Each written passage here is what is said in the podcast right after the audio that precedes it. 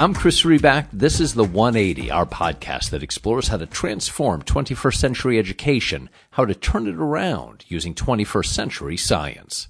When it comes to learning and thriving during the pandemic, many students have faced one obstacle after another. Lack of access to high-speed internet and devices, disconnection from teachers and friends, the cancellation of sports, clubs, and church choirs. But where many people see obstacles, Hal Smith sees opportunity. Smith is Senior Vice President of Education, Youth Development, and Health for the National Urban League and leads the organization's programmatic advocacy, policy, and research work in those areas. Across his career, Hal has focused on issues of educational opportunity, access, and excellence for historically underserved communities wherever teaching, learning, and development take place. Which is why, as you'll hear, Smith argues that the pandemic presents the chance to reimagine what school could look like, to seize the moment and try something better, grounded in the science of learning and development. One note before we begin, an ask from me to you. If you like our 180 conversations, I'd appreciate if you'd take a moment, go to Apple Podcasts wherever you listen, and if you're so moved, leave a five star review. It makes a big difference in helping people find the podcast. Thank you. Here's my conversation with Hal Smith. Hal, thanks for joining me. I appreciate your time. Absolutely. Thank you for having me. So, you have spent your career focused on issues of educational opportunity, access, and excellence for historically underserved communities. Did any of that possibly prepare you for what the COVID 19 pandemic has done to American education?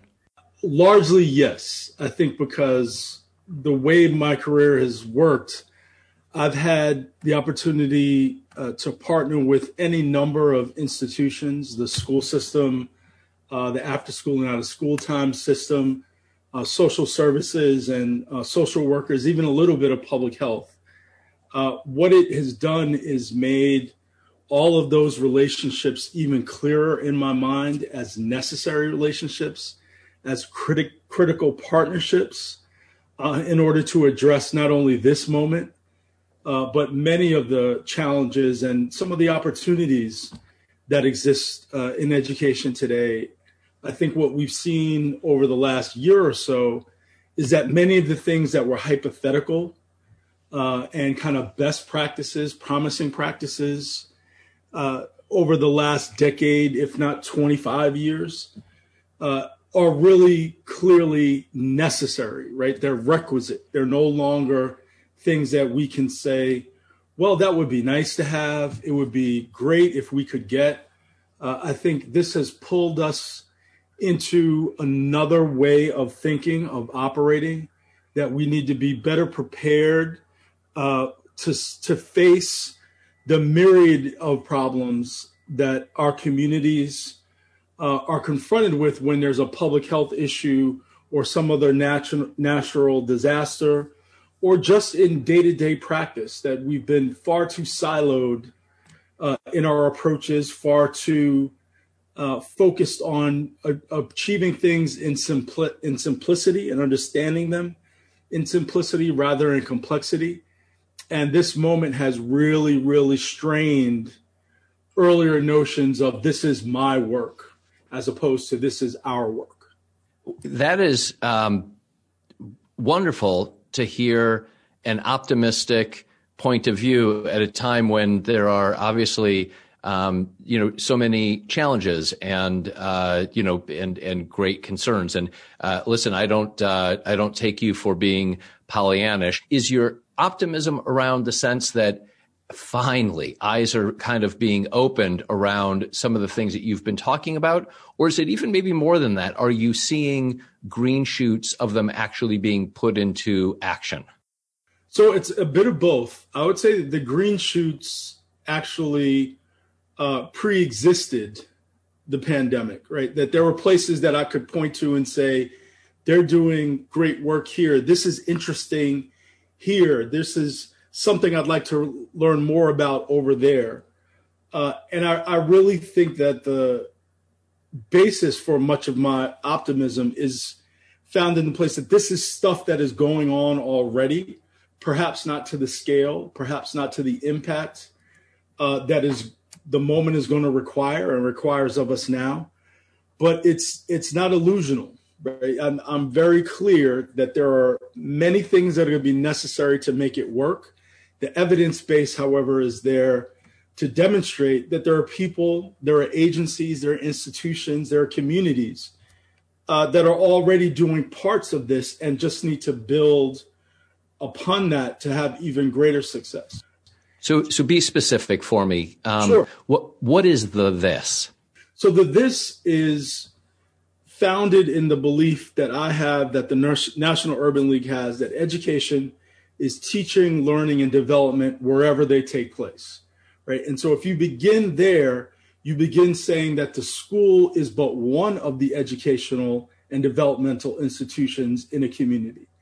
And those of you uh, who may have heard me talk about this before have not nevertheless heard this a million times, but I'll say it again uh, that schools don't have communities, communities have schools, right? And so we've put the mm. emphasis on the wrong thing.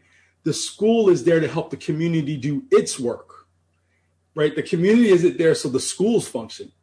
And so if you talk about it in those ways, if you think about it in those ways, students, young people, children are experiencing learning and developmental spaces all across a given community. And it's up to the adults to figure out how best to knit those together, how best to create pathways, how best to create learning and developmental opportunities that reflect not only what young people are interested in, but the kinds of things that are going to be necessary to move forward a community. Leadership, service learning, uh, the arts, all of these are critically important. And we've done, I think, a terrible job uh, as adults, as policymakers, as even advocates of narrowing down the conversation to it's either school or it's not education, or it's either in a classroom or it's something extraneous, something extra. Uh, instead of saying we have a wealth of spaces, a wealth of opportunities, all kinds of relationships that exist for young people that help them grow, to thrive, to learn, uh, that are ignored when we only talk about it in terms of what a school can do. Uh, and so, in, in that way, I think there are many opportunities to learn about places, yes, like the Harlem Children's Zone, but there are many, many other networks, intermediaries that are, exist in this country uh, that are doing this, that are tying together spaces so young people have a wealth and depth of experiences in an organized manner, in a way that helps them thrive and gives them great support, relationships to caring adults, which we know are critically important, uh, but aren't tied to a school building. And the more we can tie together the institutions that are child serving, that are family serving, that are youth serving, to think about how to create an, a larger ecosystem of support, of learning spaces, of developmental spaces the better off we'll be. So that that's the this in my mind. What is your evaluation? Because you and I are having this conversation at a time when communities are struggling. Communities are are in some cases breaking under the weight of a pandemic, under weight of uh, underemployment, if not unemployment. Our schools are highly challenged by uh, everything around COVID, around uh, school attendance, around teachers' ability to be in the schools, uh, around educators dealing with the realities and frustration that their parents and their teachers and their employees and their students are feeling and facing.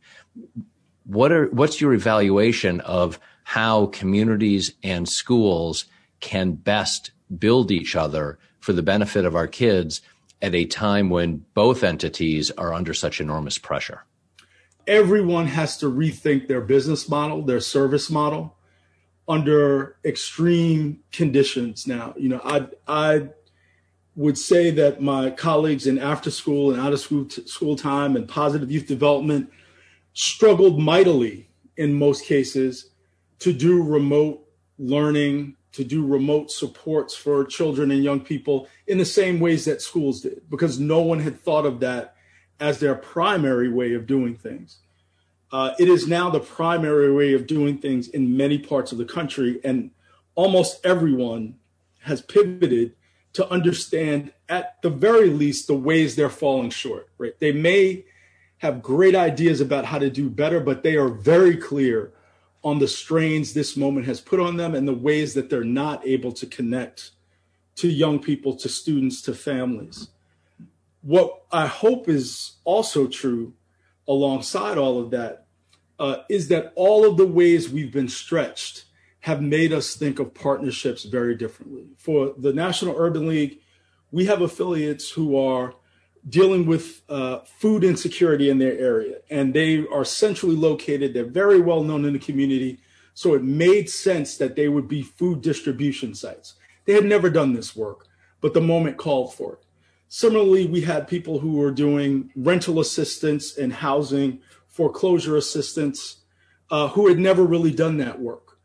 And now they have to have different partnerships and relationships in order to be successful at that. And so no one is standing on firm ground, right? No one can claim, oh, I've been doing this forever and all of you need to follow my model. So we're learning simultaneously, we're building relationships and partnerships simultaneously I think that is going to allow us um, to have better results over time. I think what's also true in this moment uh, is we really need to think about using space and time differently. That we've advocated for us to think about the entirety of the education ecosystem as I laid out, but think about this next 18 months, 24 months as one period and not get locked into, well, my fiscal year is this and the school year is that, and I'm not sure how, you know, we're going to cover the summer, but really thinking about this next 24 months as a response. We move through triage. We now can have a response, a thoughtful response on what's going to be necessary to support children, young people, families over the next 24 months and act accordingly. Think Still, differently about how we use classrooms, how we use outdoor space, how we foster relationships with public health, foster relationships with museums and others. All of these are going to require us to do very, very different work than we're accustomed to. But everyone's accustomed to working uh, under this new model that requires stretching, that requires really hard choices. Uh, and in this environment, we're all on equal footing and should similarly be prepared to think with others about not just how to get out of this, but what the evolution is going to look like on the other side.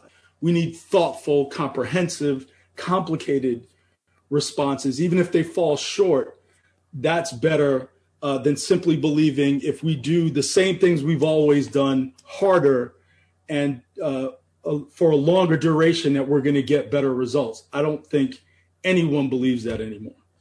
On that point, you know as well as I do that black and Hispanic students continue to be more likely to remain remote and less likely to have access to the prerequisites of learning. And a lot of this came out of uh, there was a McKinsey report uh, back in December that I'm sure you said, saw. Um, you, you, know the, these these prerequisites around devices and internet access and live uh, contact with teachers.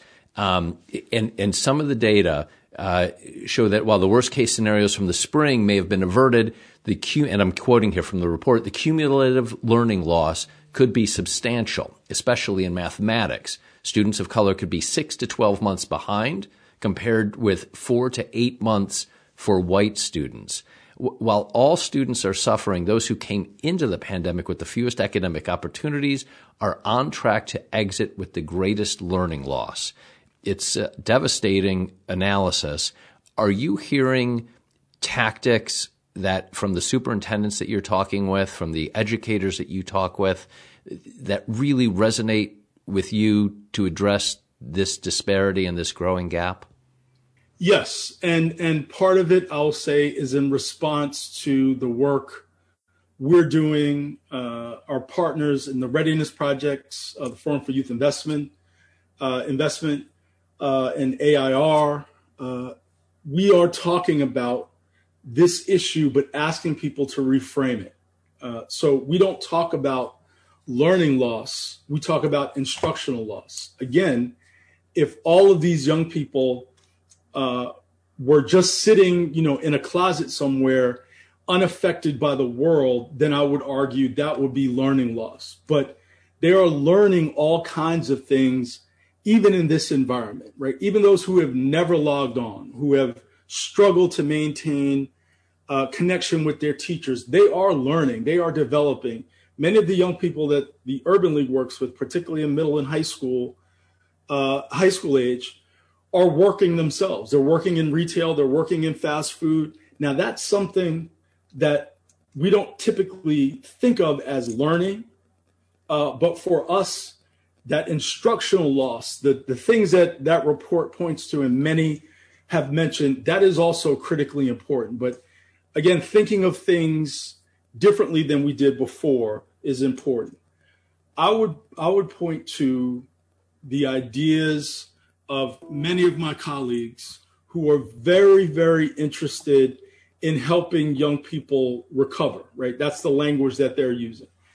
And I'm I'm okay with that language as long as it's tied to a view that is not about um, having young people simply be remediated, right? That's where I think too much of this conversation is going. That folks are very, very invested, I think, in understanding what is necessary to make up for lost time, right? If you accept mm-hmm. that as a premise, that's where folks have invested. Instead, what are your what are your approaches that are going to lead to acceleration, right? Regardless of who uh, and what circumstances young people and students find themselves in, what are your uh, strategies? What is your capacity to accelerate learning over time? And again, that that two year, 24 month process, I think, will help us address uh, many of these gaps. If you're focused on remediation as your as your worldview, you don't have the same expanse to work through, right? You're you're simply dealing with the issue that's in front of your face you should be on chapter eight. You're on chapter four. How do I get you from here to there? I'd like you to spend this time as an educational leader thinking about how do you apply all that you did learn during this period, all the development that you had, all the curiosity, the inquiry, the public health, the news, the election, all the things that happened. How can you apply that to accelerate learning? taking the things that happen in a positive way and making them more positive to deal with the, the absence of formal instruction. Or in cases where formal instruction was provided, the differences in remote and virtual settings uh, as opposed to what the prior school year allowed people to have. So we have the opportunity uh, to think around acceleration, not remediation, an extended period of time. Right now, you're hearing uh, folks say, well, maybe we shouldn't have summer vacation and we should instead focus on everyone going to summer school. Okay. But is it going to be the same thing you were doing in school, just transported to June, July, and August? Or mm are you going to use that time fundamentally differently to help them understand uh, other things besides what was lost, right? What was lost in instruction, but really say, you know what, I'm going to ramp up the opportunity for experiential learning. I'm going to ramp up the opportunity uh, for them to do more project based learning and not simply, you know, a kill and drill approach that gets them to the right marker, but I can't guarantee that they've actually learned anything. Those are kind. Those are the kinds of questions I'm struggling with with education leaders. Uh, the good news is everybody's open to ideas, right? They they want to hear practical solutions. How might I do this? Who might help? Uh, I think we're we're in danger of many of the after school programs, the museums, et cetera, everyone being tapped for tutoring. Right. And again, that's the, that's a small little box of what could be. Yes, we can help this young person with their book report. Yes, we can do that. But to in, instill in them a love of reading, to increase their literacy, their numeracy, we can do that also. And that might not look as familiar as something that's called tutoring or, you know, adding another period to our school day transported to another physical location. I understand the impetus for that to extend the school year and uh, school day. But instead, if we could think about extending learning opportunities throughout a given day and across a calendar year, we might come up with more creative options than just doubling and tripling down on the amount of classroom time uh, dedicated to math, science, and English, uh, which I, I know people are considering double and triple periods of those things. Uh, but again, simply doing 90 minutes as opposed to 40 minutes of the same thing, the same disconnections that young people had, because we didn't have 100% attendance before this. We didn't have 100% uh, engagement before this. So why not try things that were prior to uh, March 2020 were off the table or things we didn't consider to address the the kinds of issues we had before the pandemic. Almost none of the equity concerns that we have went away in March 2020. Many were exacerbated, some came in a different form, but the inequities, as I, as I talked about, the inequities should not simply follow us into a new environment, a new school year, uh, made worse by the pandemic simply because we didn't pay attention to them, right? What, how are we going to upend these inequities over the course of this next year or two? What other resources are needed? What other partnerships are needed? What other content might be needed uh, to help young people, students, children thrive? I think is at the heart of the conversations I've had with education leaders. That's a real challenge that you're throwing down, isn't it? I mean, you you are asking uh, education leaders, uh, but also I think in, in listening to you, communities, and and maybe that's going going back to a, your key phrase from the beginning of this conversation about opportunities. Um, I'm hearing you talk about let's not focus just 100% solely, purely, exclusively on the academics, on where the child is in math, in, in reading, in writing, but we better think about the whole child. Am I hearing you right? You are. You are. Uh, and I think the moment calls for it. Uh, I, I don't envision that we're just going to be able to pick up in, in most ways. Uh, once everyone is vaccinated with the lives that we had uh, a year ago I think everybody's this life is permanently altered. Uh, our professions are permanently altered. And the challenge is how do we meet this moment, right? Not how do we get back to normal because the normal wasn't working for everyone. How can we use the future, near and long term future, to uh, produce better outcomes than we were capable of before? And it is going to require some new thinking, uh, some new budget allocations, uh, some flexibility, some braided funding, some new training and support. All of that is going to be necessary. And I don't pretend that it's easy, only that it is necessary. Uh, but if we simply just try to solve the problem that's in front of us, right? How do we get everyone up to their seat time? How do we get everyone a device? Uh, those are absolutely important and consequential, but they are insufficient. It's a piecemeal approach when we need a compre- comprehensive approach.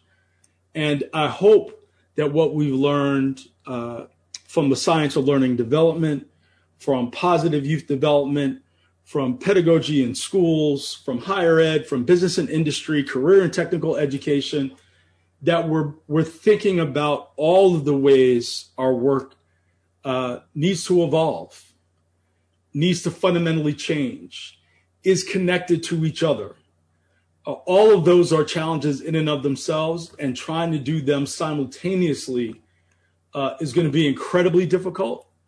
I just don't see any other way forward. If if we're not just trying to replicate the world as it was a year ago, and actually trying to improve education and developmental outcomes, improve our ability uh, to learn and work and think together and live together. Uh, if we're not trying to do those things, then by all means, just pick up where we left off last March. But if we have any other intention, then we need to work towards that intention. And it's absolutely a challenge. Hal, as we begin to close this conversation, I want to ask you about that challenge and and and bringing this call to action that I'm I'm hearing from you, really bringing it into reality. Because to do that, to meet those challenges, I I think you correct me if I'm wrong. It's going to require trust. Yes, and it's going to require cross directional trust, multi directional trust there has been a not insignificant amount of reporting, and I know you know this uh, recently, that a key factor preventing some families from sending kids back to school has been a lack of trust. The challenges for black families in particular to trust that schools are safe and have their children's best interests at heart. Um, have you seen or heard that concern? What, what can we do to fix it so that your call to action can be realized?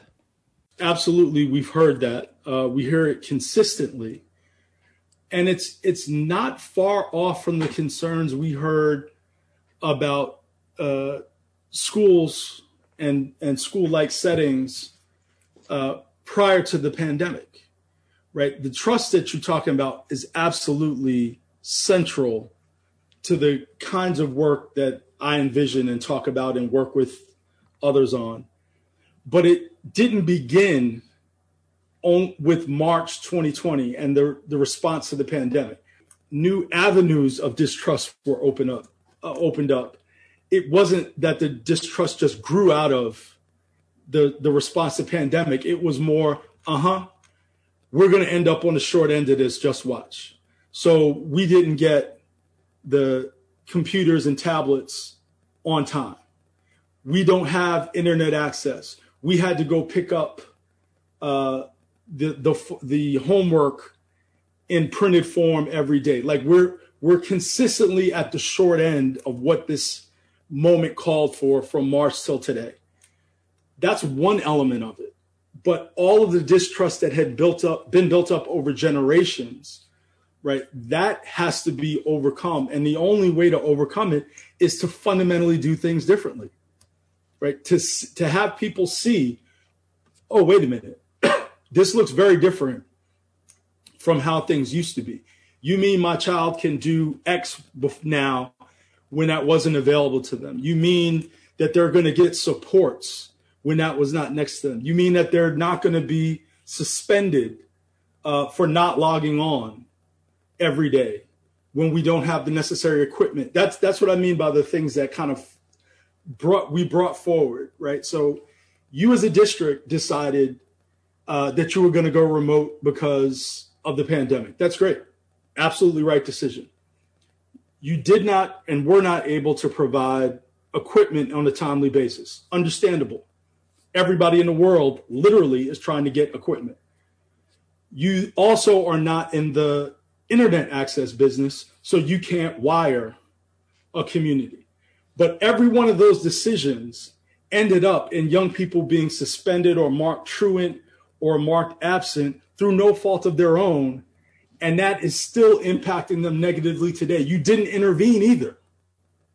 Right. And so that kind of thing, that kind of thinking is going to have to be turned around.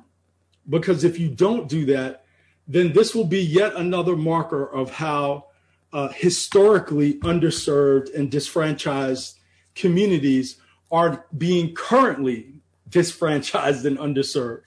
The legacy is one thing, the current impact is another. And if you're not going to address either, nothing is going to change. Now, if, if folks see evidence that you're trying to at least address the current inequity, uh, the current disadvantage, the current privilege in certain communities, then they say, all right, I, I, I see something different than I saw before. But if it's simply finding new and innovative ways to punish, to disadvantage, uh, to privilege and overprivilege other communities and students, if that pattern reemerges under COVID or you know once we're past the worst of the uh, of the pandemic, if it looks like it's unchanged except in how it how it feels to me, but the impact is the same. I have fewer opportunities than everyone else. Uh, I don't have access to the same resources, the same quality. Any of those things remain unchanged in the way they're landing on communities. There, no trust is possible because the institutions, the agencies, the advocates have done nothing different that requires me to think differently about them or to trust them anymore the the advantage of this moment is you can try many things and fall short and people will say wow that was audacious. That was bold. You fell short but i felt that you were trying to do something different. I saw the effort the energy and i'm going to match that rather than you know all everything has been brought into 2021 unchanged except i can still feel you know uh, the the boot on my back and still feel the burden of historical disadvantage, the legacy of uh, systemic racism, systemic disinvestment, and the current impacts all at once. And you seem unmoved, institution, by this. Uh, I don't think it engenders any more trust. And and changed investment, changed strategy, changed engagement and outreach all of these things are going to be necessary uh, to generate additional trust. But materially, people have to understand that you're attempting to do something differently and are looking for their input, their guidance, their support, their leadership in doing something different. Uh, that kind of relationship building will also build trust. And unfortunately, you know, we're still in triage reaction in too many communities. Uh, and those communities see and feel that, right? These are communities that had ancient textbooks, that didn't have smart boards, that didn't have uh, reliable transportation, that were perhaps over policed. And now all of a sudden, and after years and years and errors and errors of disinvestment, I'm supposed to believe that you overcome that to prepare a safe space for my child when it had been unsafe across multiple dimensions for decades. That is where we are. Right? There's there's nothing about this experience that tells me you thought my child was worthwhile or that my child would be safe. Add on the element of the pandemic and help public health concerns I have no trust and belief that you're going to do exemplary work in this when I've gotten below average work in everything else. And that's going to be difficult to overcome, apart from the real challenges of uh, making a safe space, the belief that you've never tried before. So, why do I believe that you're trying now is going to be difficult to overcome? Not impossible, but it has to be tangibly different, materially different in order to engender trust, not just that, hey, we got this. Please show up and your children will be safe, despite what history has, told you about how we've treated you before. We actually are doing better now. Uh, a statement like that, uh, a, a Zoom statement, a presentation is not going to get it done. Uh, they want to know that you're taking this moment seriously, uh, that you're thinking seriously about their children's well being, health, safety. And that needs to be co- communicated very differently than the provision of PPE or you know we're going to spray down the desks twice a day those are insufficient responses to the moment are there examples at this point at this early stage yet of districts that are able to put any of this into action i've, I've not and, seen districts do it i've had uh, communities and intermediaries uh, in places like tulsa uh, places here in new york um, every hour counts places like palm beach where there are intermediaries, usually out of school time and after school intermediaries, who are trying to knit together these conversations with their district leaders and even some legislators. Uh, I know that there are uh, Urban League affiliates who are working hand in hand with their mayors and children's cabinets uh, that the Forum for Youth Investment has has supported to to come up with an agenda that better meets this moment. But there are smaller projects, certainly communities and schools and the community schools model. Wherever those things are present, there's a strong foundation upon which we can build. But there are almost always uh, public private partnerships and not driven by the district. Districts are incredible partners in this, but I don't know a, a district that's taken the lead in quite this way. Uh, but there are absolutely nonprofit organizations, family serving organizations, even some local foundations and family foundations who are prime to take this work on.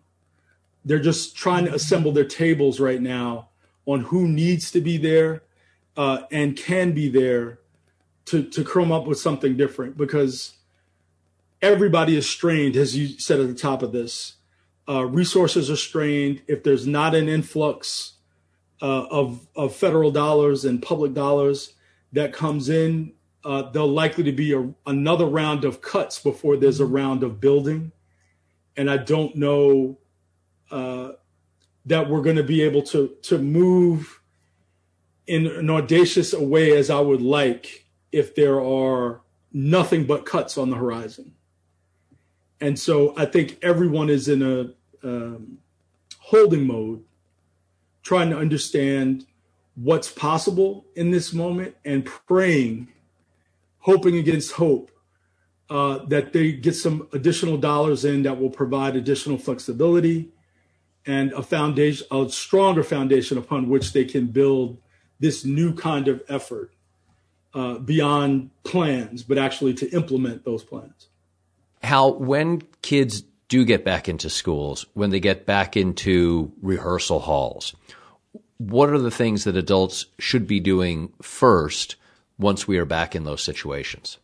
I think one of the first things is to acknowledge what it is that we've all gone through or still going through, right? The the acknowledgement of what they've experienced, what they've learned, what they've seen, the kinds of questions they have about the world that they're inheriting uh, or have and have experienced are, are incredibly important.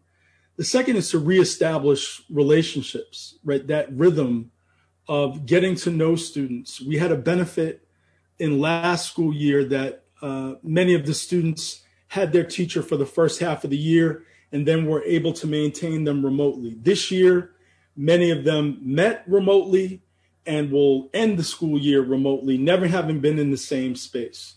So that kind of knitting together of relationships is, is also going to be important.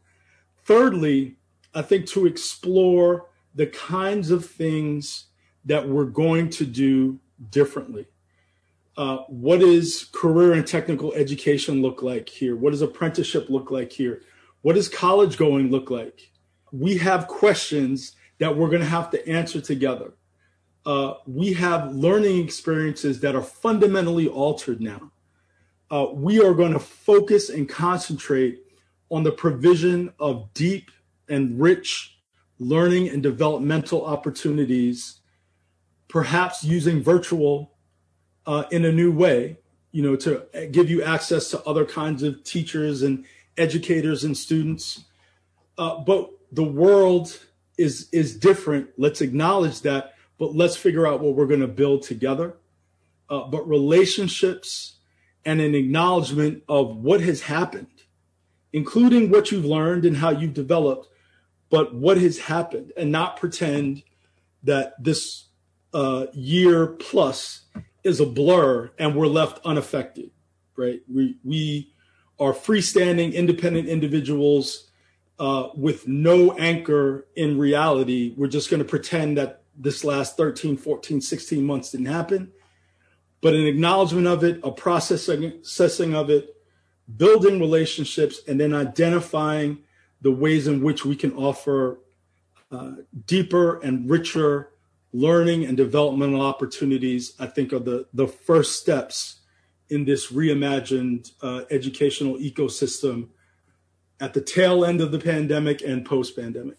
Well, why do I get the sense that uh, y- you feel that nothing is impossible and that this is a moment that, that can be met? And it's clear why you said at the very top of this that you look at the situation and you see opportunity. Uh, you've described that opportunity. Hal, thank you. Thank you for your time. Um, thank you for the energy and vision that you are bringing to uh, communities and families and schools. Thank you. Thank you. I appreciate the opportunity and you know to learn alongside all of the wonderful people doing the work across the nation. I hope to continue to be able to do so. So thank you for this opportunity. That was my conversation with Hal Smith. My thanks to Hal for joining and you for listening. To learn more about how to transform 21st century education using 21st century science, go to turnaroundusa.org. I'm Chris Riback. I'll talk with you soon.